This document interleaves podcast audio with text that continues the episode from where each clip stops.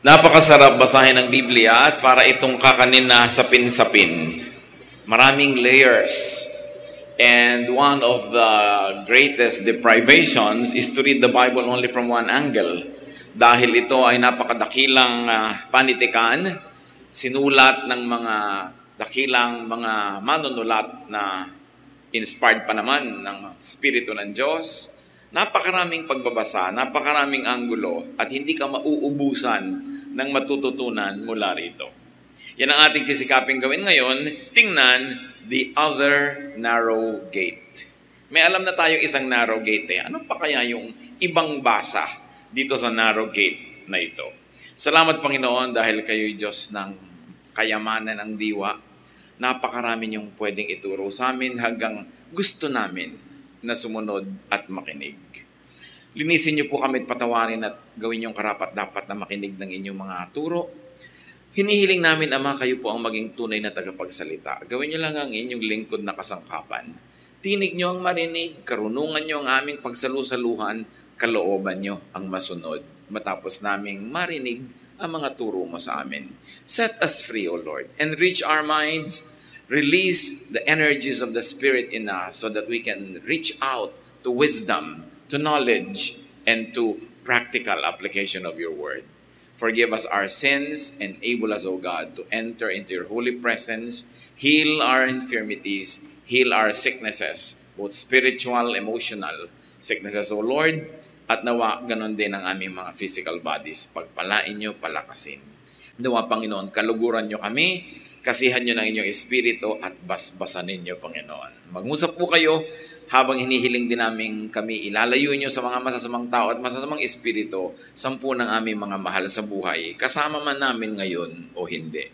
Lord, may your Spirit fill our hearts with joy, with strength, with hope, and may you also restore the strength of our bodies. We believe you answer prayer. We believe we have received the answer to these prayers. In the name of Jesus, your Son, our Lord. The other narrow gate. Matthew seven, thirteen to fourteen, Contemporary English Version. Go in through the narrow gate. The gate to destruction is wide, and the road that leads there is easy to follow.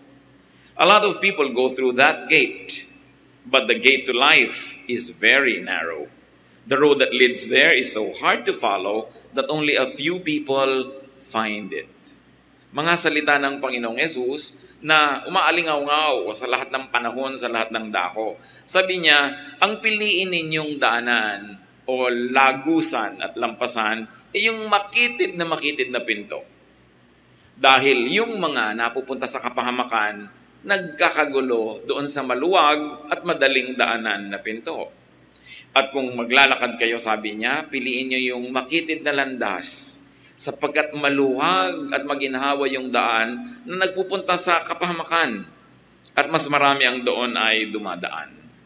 Of course, this has always been read and we also believe that it is about eternal life. It is about salvation. That the Lord is talking about how to find eternal life, that the way to eternal life is narrow, it is difficult, and many people choose the easy way, they don't find eternal life. And we have already applied this first reading many, many times. Now, let's look at the second meaning. Kaya titingnan nga natin yung the other narrow door, the other difficult way. That life here, as the Lord means, could be life on earth. Could be life here and now. Kasama na sa ating pinananaligan yung pinag-uusapan yung buhay sa kabila, sa walang hanggan. Pero ngayon naman ay tangkain nating unawain yung kahulugan ng buhay sa isa pang napakaposible't gandang basa nito, hindi pampalit doon sa isang reading, kundi pandagdag. And this is life on earth, yung buhay natin ngayon. The other kingdom of God is what you have now within you. And the Lord Jesus said that, that the kingdom of heaven is in you. Although it is still something in the future, but it is also something in the present. At sabi ng Panginoon sa John ten ten, a thief comes only to rob, kill, and destroy. I came so that everyone would have life and have it in its fullest. So we're talking about the spiritual eternal life to the fullest. We're also now talking about life here, practical life on earth now, and have it and enjoy it to the fullest. Life could mean an abundant and a full life on earth in this world. A life that is fruitful and meaningful. Mabunga, makahulugan. Abundant, happy, pleasurable. Pag sinabi ng Panginoon, ang nais kong buhay na mapunta sa inyo, isang buhay na masagana, punong-puno, masayang-masaya, mayamang buhay, malusog, at kaibig-ibig na buhay. Therefore, para mangyari yan mga kapatid, it could only happen if there is a life of freedom. Paano ka naman magkakaroon halimbawa ng fruitful, meaningful, abundant, happy and pleasurable life kung bilanggo ka? May context yan at may premise na na-enjoy ng tao yung lubos, ganap at masigla, mabungang buhay kung siya ay malaya. Ang pinag-uusapan siyempre, spiritual and emotional freedom among others. Kumisa naman, hindi ka politically free pero pwede ka rin magkaroon ng ganong spiritual freedom. Kumisa naman, you are not legally free pero meron kang freedom din. Ang mahalagang freedom na pinag-uusapan para mangyari yan is a spiritual and an emotional one. Kasi kahit politically free ka, nakatira ka sa isang malayang bansa, wala kang commitments, hindi ka nakakulong, pero kung mabigat ang espiritu mo, mabigat ang iyong darama, hindi rin mangyayari yung buhay na masagana, masaya, maluwag, at kaibig-ibig. Kaya nga ang Panginoon ay lagi na lamang na itinutulad sa freedom giver.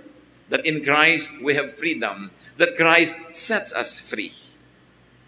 And of course, that is not free freedom to do wrong, but it is a spiritual and an emotional freedom.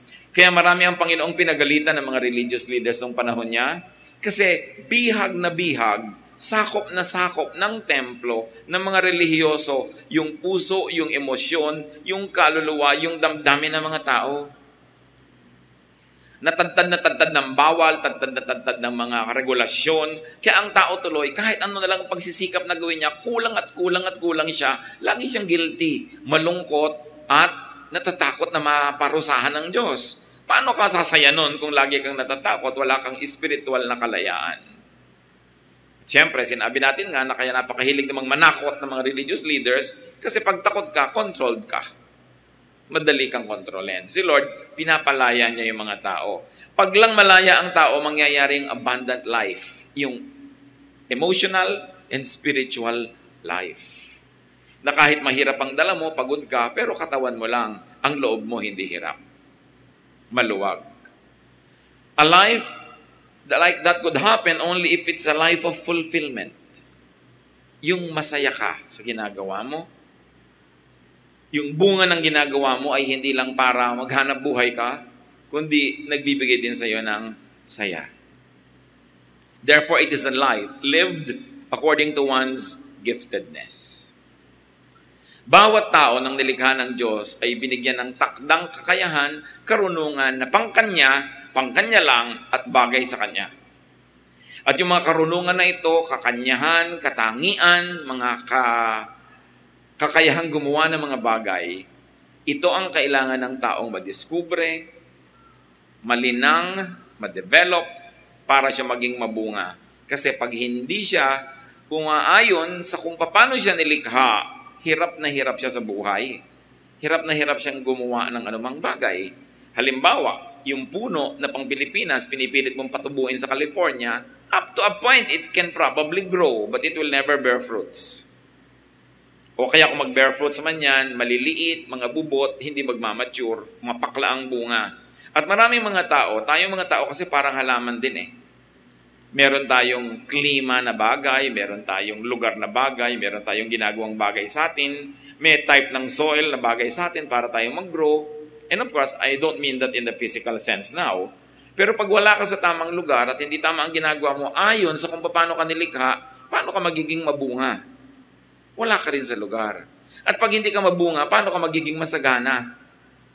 At pag sinasabi natin, napakaraming taong sobrang hirap sa buhay, maybe economically, financially, hindi naman yun ang kagustuhan ng Diyos sa tao eh. Ang gusto niya, lahat ng tao mariwasa. Pwede ba yun? Pwede kasi hindi mo kayang ubusin ang kariwasaan ng Diyos.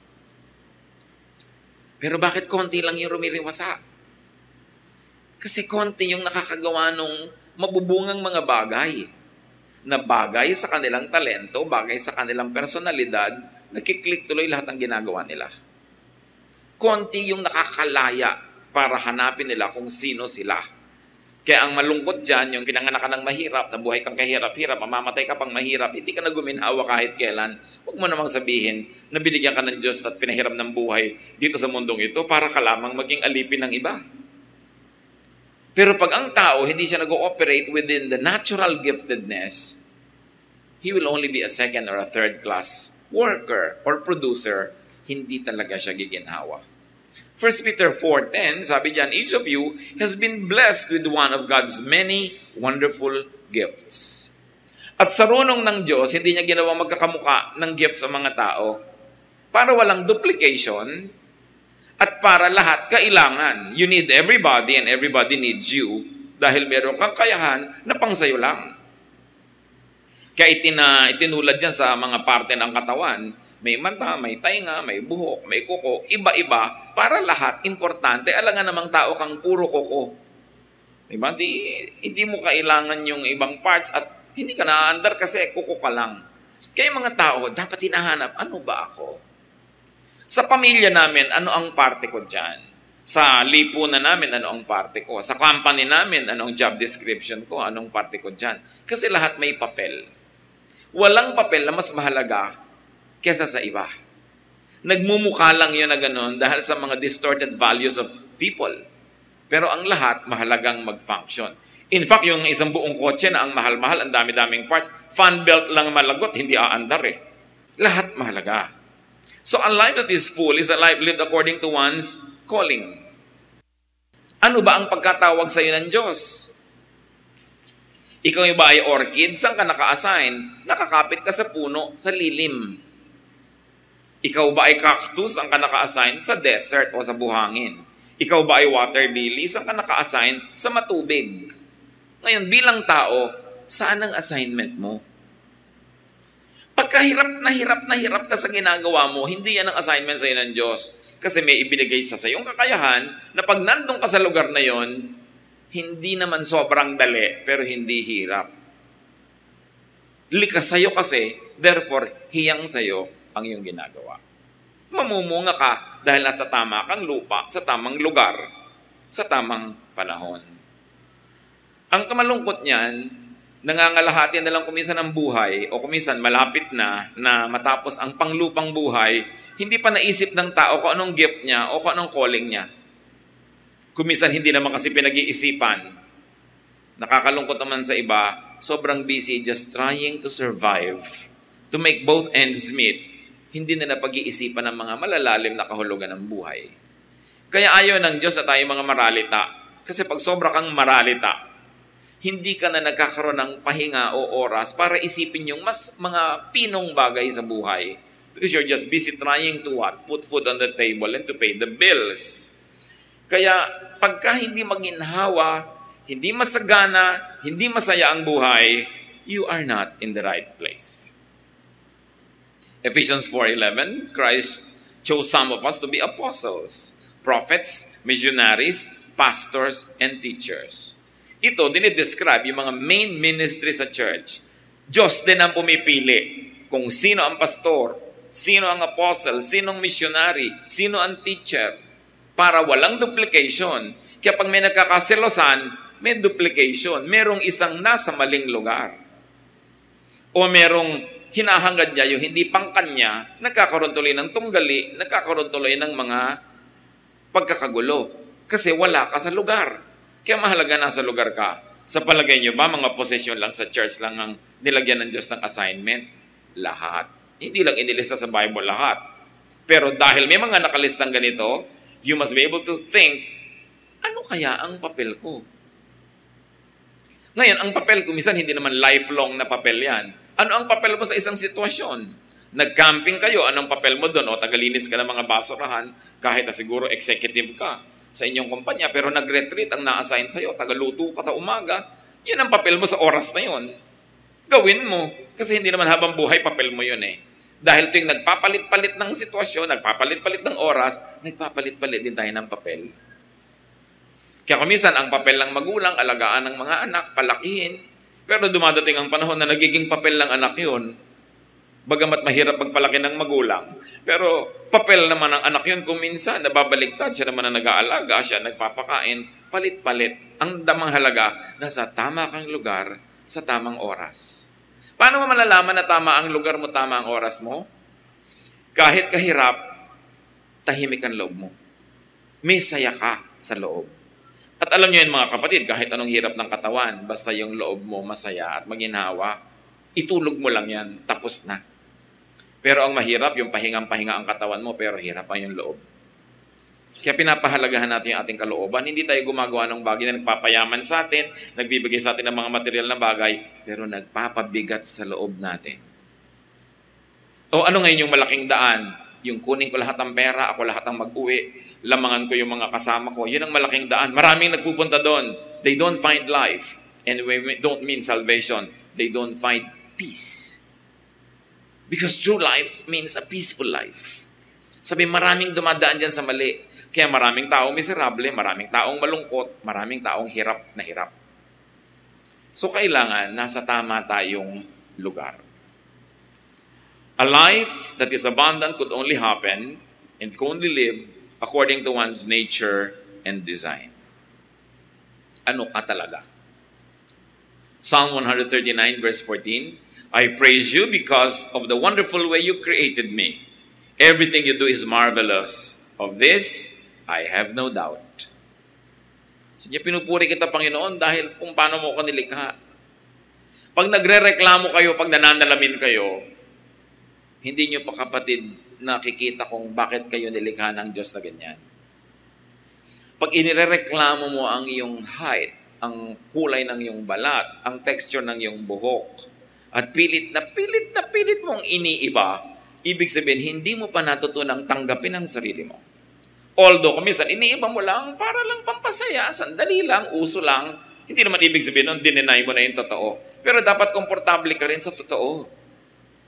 Kung yung buhok mo, ang pagkakulot, nahuhuli mo lahat ang lamok, ba, tulong kalaban sa dengue.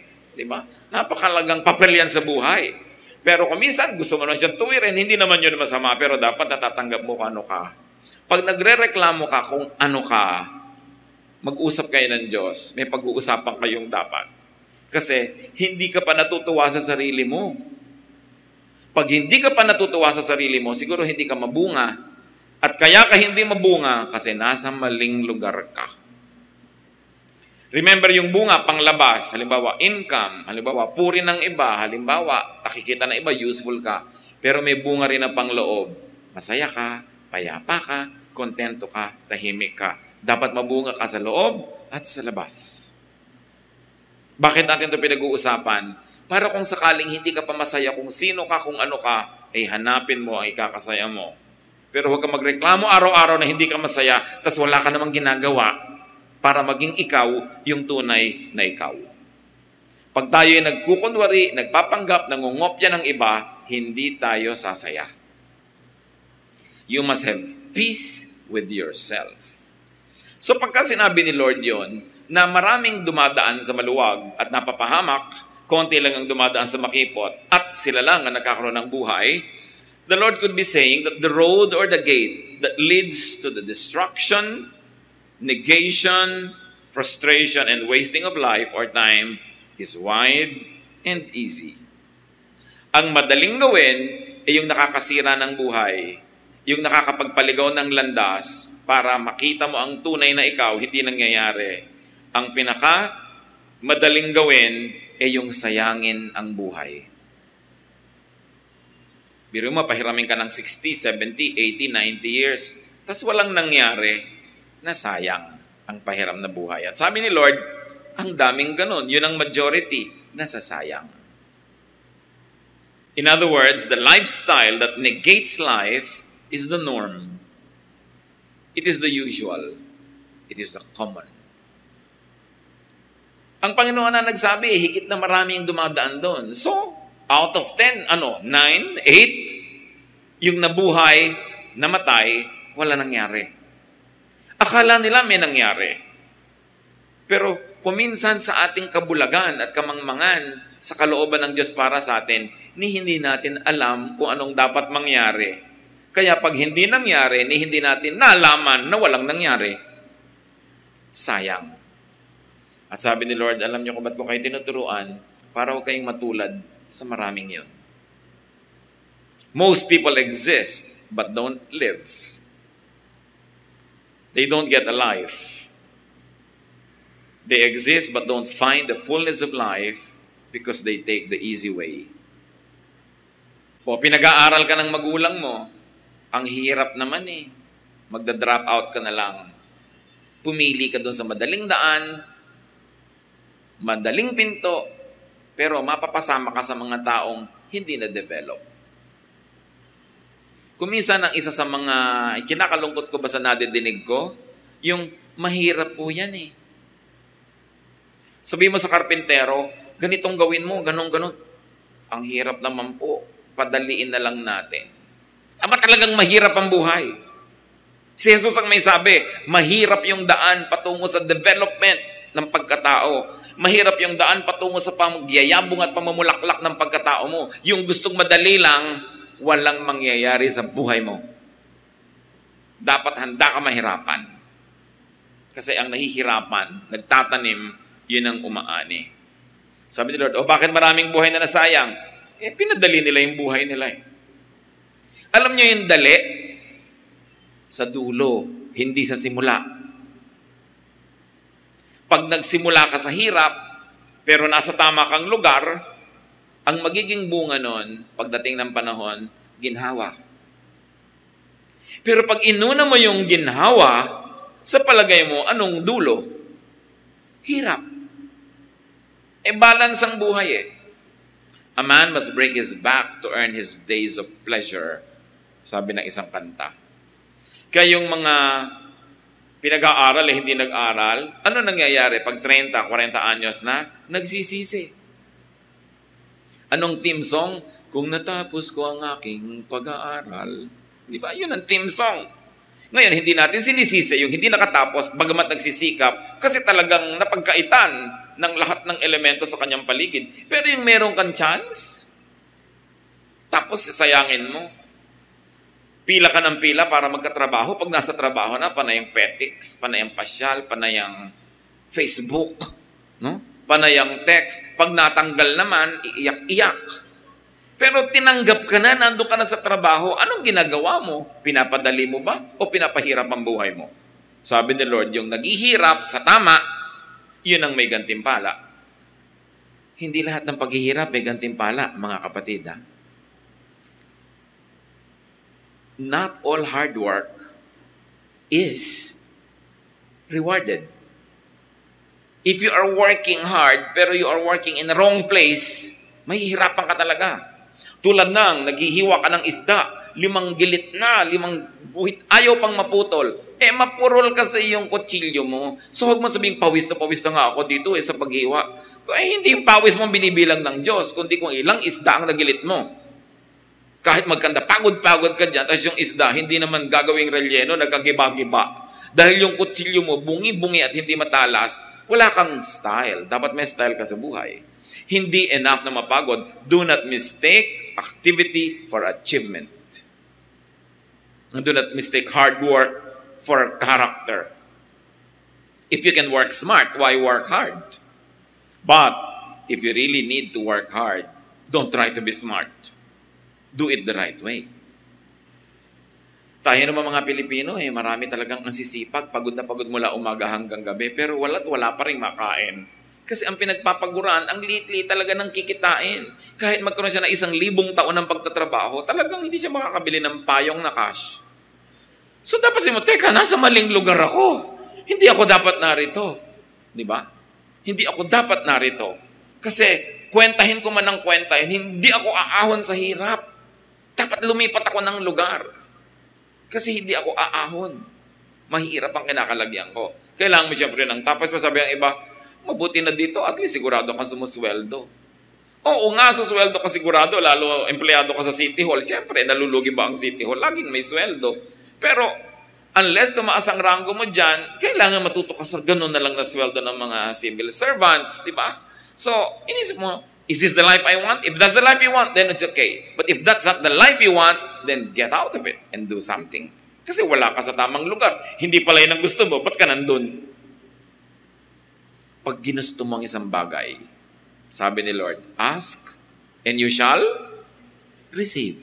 Naniniwala ba kayo doon? Ask. Lord, get me out of this. I don't like to be here. I like to be elsewhere. Lagi mong isipin, lagi mong ipanalangin, and take God for His word. Sabi niya eh, ask. Seek and you shall find. Knock and the door will be open to you. Pero pag sa mga ayoko dito, pero wala na talaga akong magagawa, ganito na lang, tinanggap mo na, you are not really asking. Kasi pag sinasabi mo, Lord, get me out of this, para sabi mo, nahirap naman talaga yan. Ang totoo nun, ang totoong prayer mo, yung negative, hindi yung positive. Negative times positive is negative. Diba? Kaya naninegate yung good intention mo. Kailangan mong isipin yan, angkinin mo. Sabi nga, when you pray, believe that you receive it, and you will. Remember, you believe first before you receive it. Then you will receive it. Kailangan yung pananalig. So, hindi tayo dapat naka-assign sa mahirap na lugar. Yung hirap, lagi kong ididiin, pwedeng physical, professional, technical, pero hindi hirap ng loob. Pag hirap ang loob mo, hindi ka dyan. Ngayon, paano po yan, Pastor? Hirap ang loob ko sa asawa ko. Diyan ka, dahil asawa mo yan eh. No? Tutunan mong gaanan ng loob mo. May matututunan ka dyan. Hindi naman lahat ng hirap ang loob mo, alis ka. Tinit, tinitimpla-timpla mo yung ganyang mga bagay. Ano na sinasabi ng Panginoon? That most people do not strive to find the fullness of life. That most people do not strive to find fullness in life. Huwag niyong tanggapin na ganyan lang ang buhay. Sabi nga ng Bible, no eye has seen, no ear has heard, no mind has conceived what God has planned for those who love Him. Sabi ng Panginoon, I, my, my, my, my plan is to give you hope, to prosper you, to give you life. So huwag niyong tanggapin kung hindi kayo masaya. Change the way you think, change your life, grab opportunities when they come. In other words, the Lord was saying that the gate and road to life is hard to enter and to walk. Therefore, only a few find life. Effectively, the Lord says that only very few people really get and have a full life. And is it not true?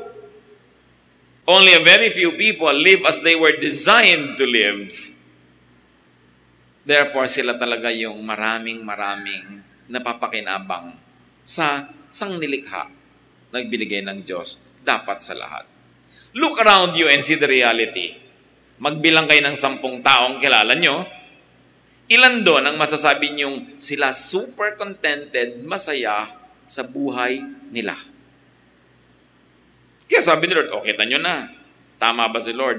Marami hindi nakikita yung life. And I like to be emphatic, hindi salvation ang pinag-uusapan ngayon, bagamat salvation yan sa ibang usapan, kundi yung buhay ngayon dito sa lupa. Gaano karaming married people lang masaya? Diba? Ang sasaya pagka-wedding day sa mga video, kung magtinginan, akala mo mga tikoy ang mga mata sa lalagkit. Pagkatapos, after a while, irapan na lang, ayaw na magtinginan. So, bakit ganon? Anong nangyari? May nangyari, diba? Look at lives that are not lived but only suffered from. Ilan ang mga nagsasama na lang alang-alang sa mga bata? Ganon ba yun? Alang-alang sa sasabihin ng matatanda, ng lipunan, many marriages are only suffered from. They are not enjoyed. Look at the lives that are not lived but endured or half-hated and even disliked. Meron pa, I hate my life. Yung mga ganyan. Look at the lives that are not lived but tolerated and even abandoned. Di ba may mga nang-abandon ng life nila? Tatay, ina-abandon ng pagkatatay. Nanay, ina-abandon ng pagkananay. Kasi hindi nila gusto yung papel nila na yun o buhay na yun. Look at the lives that are not lived but escaped from. Pagka ikaw ay nagkukubli na sa alak, sa drugs, tinatakasan mo ng realidad. Tinatakasan mo ang buhay. And how many lives are ended prematurely Hindi ka pa tinatawag ng Diyos eh, nag-volunteer ka na. Diba? May mga gano'n, nagpapakamatay, hindi pa panahon. Ganun ba ang dapat isagot mo sa buhay na ibinibigay ng Diyos? Wakasan mo? Pero pagka ang tao, depressed na depressed na, gipit na gipit na, lungkot na lungkot na, lalong napagsasamantalahan ni Satanas ang kahinaan at lalong binubulag, pinakakasira-sira. So hindi dapat gano'n. Maaga pa lang na hindi ka masaya, dapat humanap ka na ng kalutasan. At sa ating mga mahal sa buhay, sa mga nakapaligid sa atin, hindi sila masaya, baka tayo ang dahilan. Baka mamaya tinatakasan nila yung bahay dahil sa'yo. Maraming mga bata ayaw umuwi ng maaga kasi naiinis sa bunganga ng nanay o sa paglalasing ng tatay. Dapat ang tao excited umuwi. Pero yung ba mga tahanan natin eh, masarap uwian. So tinitingnan din natin, hindi lang ang sarili, yung mga paligid natin, masaya ba sila na ako ang tatay nila, ako ang nanay nila, ako ang kapatid, ako ang asawa. Kasi tayo may pananagutan din sa isa't isa na pasayahin ang ating kapwa. Lalo't bahagi yan ng pamilya o ng kumpanya, nakasali ka dyan, this is your official family. Ano ang function na ginagawa mo dyan? Many lives are destroyed by lack of meaning and purpose. Many lives are destroyed by lack of growth.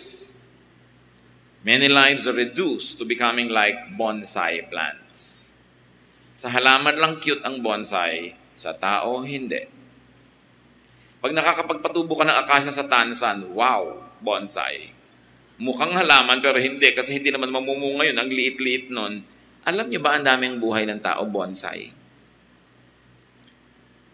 Ayan lang yung mundo mo, kaprasong tansan, konting patak ng tubig, konting sikat ng araw, yung kahabang panahon, samantalang pwede kang lumaki, lumago, lumabay, lumawak, gumanda, mamunga, mamulaklak, malimuyak, bumango. Pero nangyayari ba yun? Dapat nating isipin. Una, baka tayo yung hadlang sa ating sariling pagyabong at dapat din nating isipin, baka nakakahadlang kayo sa pumumulaklak ng kapwa nyo. Lalo't yung kapwa na naisakop mo. Asawa mo, anak mo, may impluensya ka o kapangyarihan. Ginagamit mo ba ang kapangyarihan para idikta yung buhay niya? O para tulungan mo siyang hanapin kung sino siya? Para kung ano talaga siya, ay maging siya yun. Napakahalaga. Ang Panginoon, nagbigay sa atin ng buong model. Luke two fifty-two. And Jesus grew in wisdom and stature, in favor with God and men. Lumago siya in wisdom, intellectually, mentally. Lumago siya in stature, physically, in favor with God, spiritually, and in favor with men, socially. Balanced growth.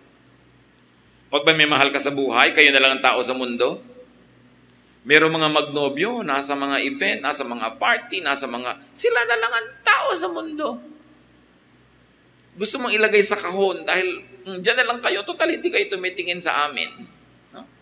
Merong mga tao na hindi nag-grow yung mahal nila sa buhay dahil ayaw nilang makakilala ng iba, nagseselos sila. E anong gagawin nyo? Ikukulong nyo? Itatali nyo yung tao? Hindi na siya mag-grow? Ang mga nagmamahal, sabi nga nung nasa poster, if you love someone, set him free. If he comes back, he is yours. If he doesn't, he never was. Kung nandyan lang sa tabi mo dahil nakatali, mukha lang sa'yo pero hindi. Pawalan mo, paliparin mo. Pag bumalik sa'yo, sa'yo nga. Ngayon, kung hindi bumalik, hindi umiyak ka, pero nalaman mong hindi naman talaga pala sa'yo eh. So hayaan mo siyang pumunta kung kanino talaga siya para mawalan ka ng katabi. Yung para yung para sa'yo, pumunta sa'yo. Pero kung pinupuwersa mo lang, binabantan mo, oh, nine o'clock na, ba't di ka pa nagte-text? Hindi ka na nga tinetext eh, nagtatanong ka pa, hindi mo ba alam ibig sabihin nun? Ba't may pinipilit na mahalig ka kung hindi ka minamahal? Kung hindi ka naaalala, ba't may pagsisiksikan ng sarili mo? Kailangan palayain mo yung tao kung ayaw ba niya mag-text sa'yo. Di wag. Kasi alam niyo kung gusto niya, yung sinasabing wala akong load, dahilan lang yun. Pwedeng wala siyang load ng thirty minutes, one hour, four hours, pero yung tatlong araw ng walang load, makahalata ka. Di ba? Makahalata ka. Kaya huwag ka na nagpipilit. Ikaw naman, papadala kitang load. Talagang binibili mo siya. So, napakahalaga na. Kung kailangan mong padala ng load ang isang tao para ka-textan, di ka nun mahal.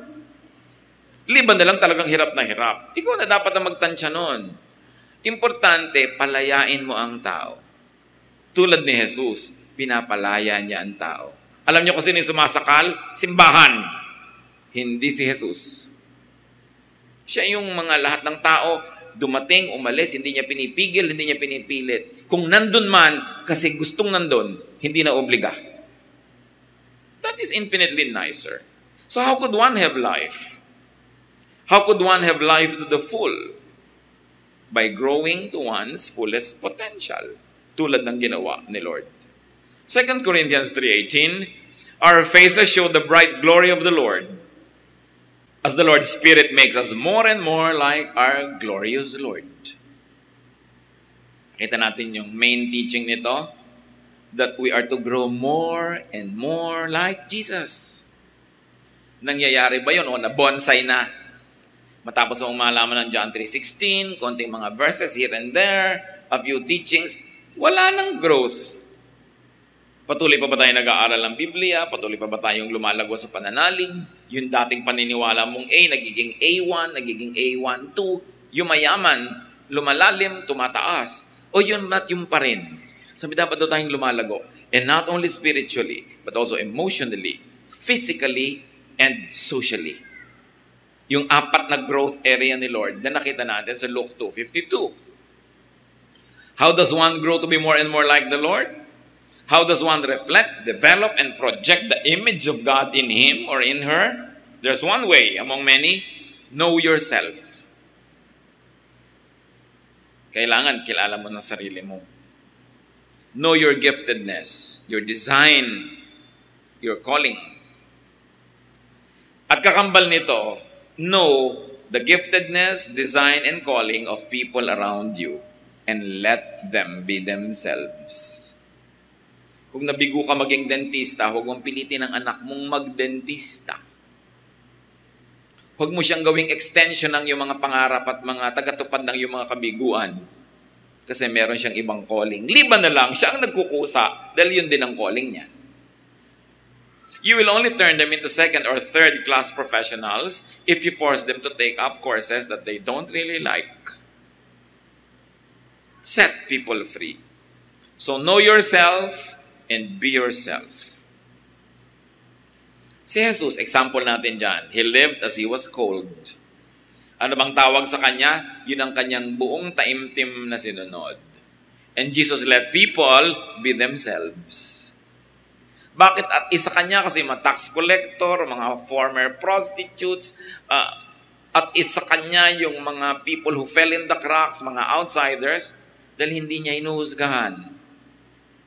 Hindi niya pinipilit, itong isuot mo, itong ganun mo, huwag kang ganyan, huwag kang manguyakoy dyan, huwag kang umuyo, umun- ang likot-likot mo. Hindi siya ganun. Ang mga tao tuloy, kusa na lumalapit. Kasi nag-e-enjoy sila kasama, hindi sila sinasakal. Mga kapatid, baka naman ang mga mahal nyo sa buhay ay sakal na sakal sa inyo. At pagkatapos manhid na manhid kayong walang kamalay-malay na talaga palang gustong-gusto na kayong takasan. Maraming mga kabataan kaya maagang nag-aasawa, hindi dahil gustong magkaasawa, gustong takasan ng magulang.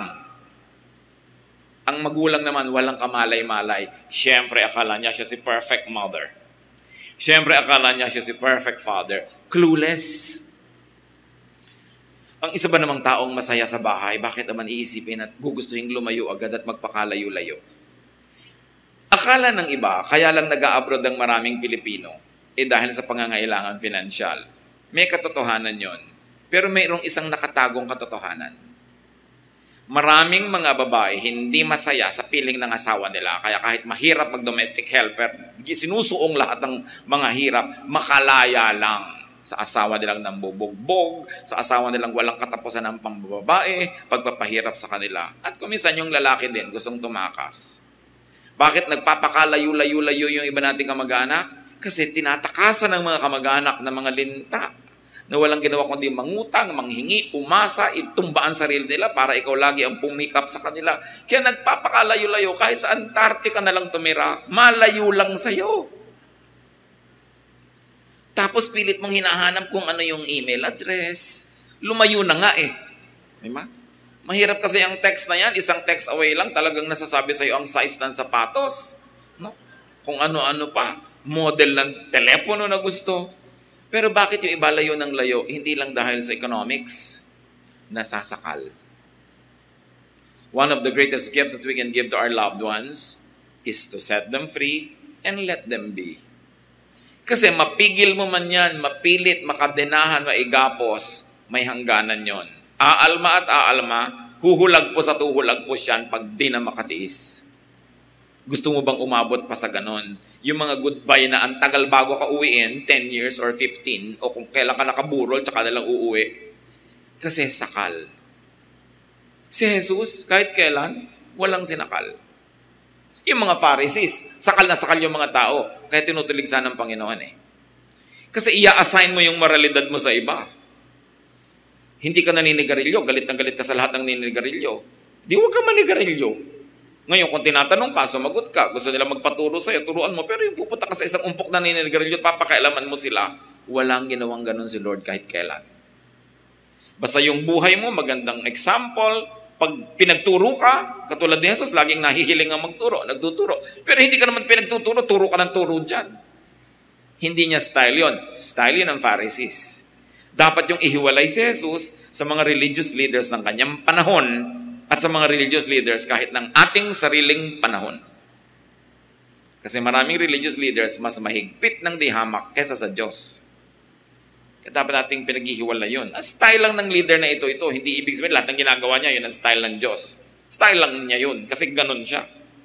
Pero dapat ang model si Jesus because there's only one righteous, the Lord Jesus. Siya lang talaga yung huwaran. So don't play God. Don't be a self-appointed Messiah and Savior and Reformer of everyone around you. Dahil sarili mo na ang tingnan. Yan ang sinabi ng Panginoon. Napakahalaga ba natin isipin to be ourselves is God has given each of us different gifts. Sabi ng Romans twelve six. Lahat may gifts. So being yourself really is the narrow gate. Being yourself is the difficult road.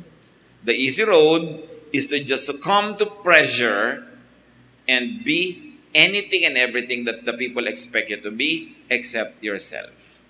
But if you are not yourself, you are not true to yourself, you will not find life. Yung peace, yung joy, yung kapayapaan. Allowing others to be themselves is another narrow gate. Mas madaling kontrolin ng iba, mas madaling maging dominante kesa maging mapagbigay at maunawain. Kaya narrow gate din yun eh. Ang tendency ng tao, kontrolin ang mga mahal niya sa buhay. Yun ang madaling gawin, yun ang likas, yun ang tendency. Kaya sabi, you want life in your relationship, do it the hard way. Control yourself more than you try to control others. Most people are pressured to conform to the standards, to the demands, and expectations of others. Many of us force others to conform to our standards, to our demands, and to our sense of morality. But morality is a very personal business. You cannot impose your morality on others. Even if they obeyed you, it would only be superficial, not true to their hearts, and not true to themselves. Wala pa rin katuturan yun sa langit. Kaya mahirap yung may mga kamag-anak na mga sobrang relihiyosa, mga titang sobrang mahihigpit sa pagiging relihiyosa, pati yung kanilang mga pananamit, i-impose sila sa iba, yung pamamaraan nila. Pang-ibabaw lang naman ang pagsunod dun eh. Pero sa kalooban mo, naghihimagsik ka. Kaya wala ring nararating. That is why Jesus asked, sabi niya, why do you say to your brother, let me take the speck out of your eyes? Sabi niya, you hypocrite, first take the log out of your own eye, and then you will see clearly to take the speck from your brother's eye. This deserves further study. Sabi ni Lord, ang arte mo, ang yabang mo, gusto mong tanggalin ang kaparasong puwing sa mata ng iyong kapwa ay may isang troso na nakabara sa mata mo. Etong gawin mo kung gustong talaga mong tanggalin bawat puwing ng bawat mata sa paligid mo, unahin mong tanggalin yung nasa mata mo. Sa palagay niyo, kung ang isang tao ay honest, makakarating ba siya sa punto ng buhay niya na wala na siya kahit anong puwing, therefore, pwede na siyang mangtanggal ng puwing ng iba? No. So, Jesus is saying, no matter how hard you try, no matter what you do, you will never get to a moral point that you are clean enough to tell others to clean themselves up. Sabi niya, tanggalin mo muna ang dumi sa iyong mata bago mo tanggalin yung sa iba, dahil alam ni Lord, hindi ka mauubusan ng tatanggalin dyan. Kaya hindi ka makakarating sa punto na akala mo may karapatan ka na namang tanggal ng puwing ng iba. Dahil habang lumilinaw ang pananaw mo, mas nakikita mo yung mga puwing mo na dating hindi mo kita. You will never get to the point of assigning yourself as the savior and reformer of another person. Ang sinasabi ni Lord, reform yourself. Don't play God. Kasi kung paano ka kinausap ng Diyos, pwede rin kausapin yung kapwa mo. Wala kang franchise sa kabanalan. Hindi lang ikaw ang pwedeng gumamit, ang gamitin ng Diyos para marating ang tao. Dahil ang Diyos, nakikipag-usap din directly to people. Ang mahirap kasi dun sa iba, they are overly concerned to the point that they monopolize the spiritual ministration to other people and they play God. At yun, ang kinriticize ang Panginoon na trabaho ng mga religious people during His time. Sabi niya, magsari-sarili kayo ng paglilinis. Dahil kung totoo yun, na gusto mong linisin ang kapwa mo pag malinis ka na, hindi mo naman talaga mararating yung state of perfection. So, asikasuhin mo ang iyong sarili. Many people role play. They follow scripts in their lives. They wear costumes and masks. They live for others. They live a lie. They are not themselves. How can you expect to be happy kung hati ka? Kung nabubuhay ka sa likod ng isang maskara, ng isang costume, sa likod ng isang papel na ginagampanan mo lang pala, pero hindi naman ikaw yon. Between you and God, you should know who you really are, what your gifts are, what you were called to do, and happiness, fulfillment, life is in being yourself. Hindi nagkamali ang Diyos sa paglikha sa iyo. You were fearfully and wonderfully made. Sad that many people die without having become their true selves, rendering their God-given life as a waste, which the Lord calls destroyed. Sabi, many enter destruction because it's the easy way. They don't see life. They don't find life, though they were given time to enjoy life.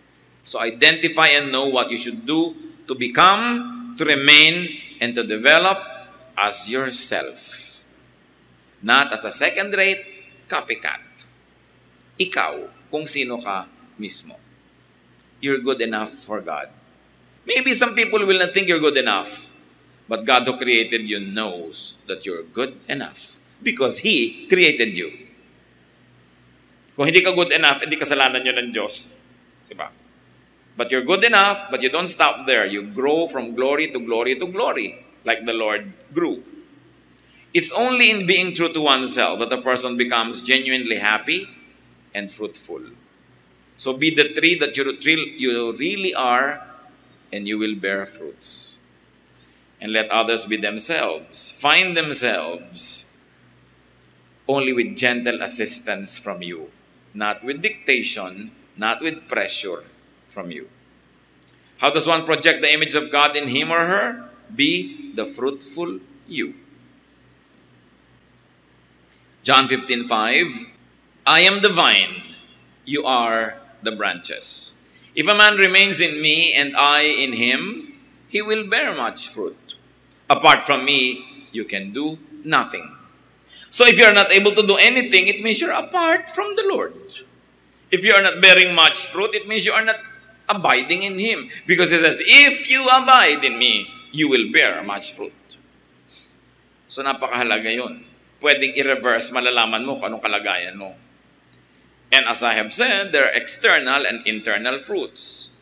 Galatians five twenty-two to twenty-three talks about the internal ones. God's Spirit makes us loving, happy, peaceful, patient, kind, good, faithful, gentle, and self-controlled. There is no law against behaving in any of these ways. Sabi yan ang tunay na bunga. Kung ikaw ay mapagmahal, maibigin, masayahin, mapayapa, ikaw ay hindi bugnutin, kaya mo maghintay, mapagpasensya, mabait, mabuti, matapat, banayad, at may pagpipigil sa sarili. Sabi, iyan ang pinakamagandang marating ng isang tao. So enter the other narrow gate, walk the other narrow road, and find life. Salamat, Panginoon, dahil kayo Diyos na concerned sa aming daily life. Hindi nyo lang kami gustong dumaan sa mundong ito, tapos ay ganun na lang. Gusto nyo kaming mamunga, gusto nyo maranasan namin lahat ang pagpapalang inilaan nyo dito sa physical world, kung saan kami naroon ngayon. Pagkamat nananalig kaming ang kahulugan din ito, Panginoon, itong mga katuroang ito tungkol sa buhay na walang hanggan. Habang narito kami sa katawang ito, sa mundong ito, nananalig din kaming merong kayong mga nakalaang pagpapala. Open our eyes, teach us, so that we can be our true selves and we can allow others to be their true selves and we can all bear good fruit.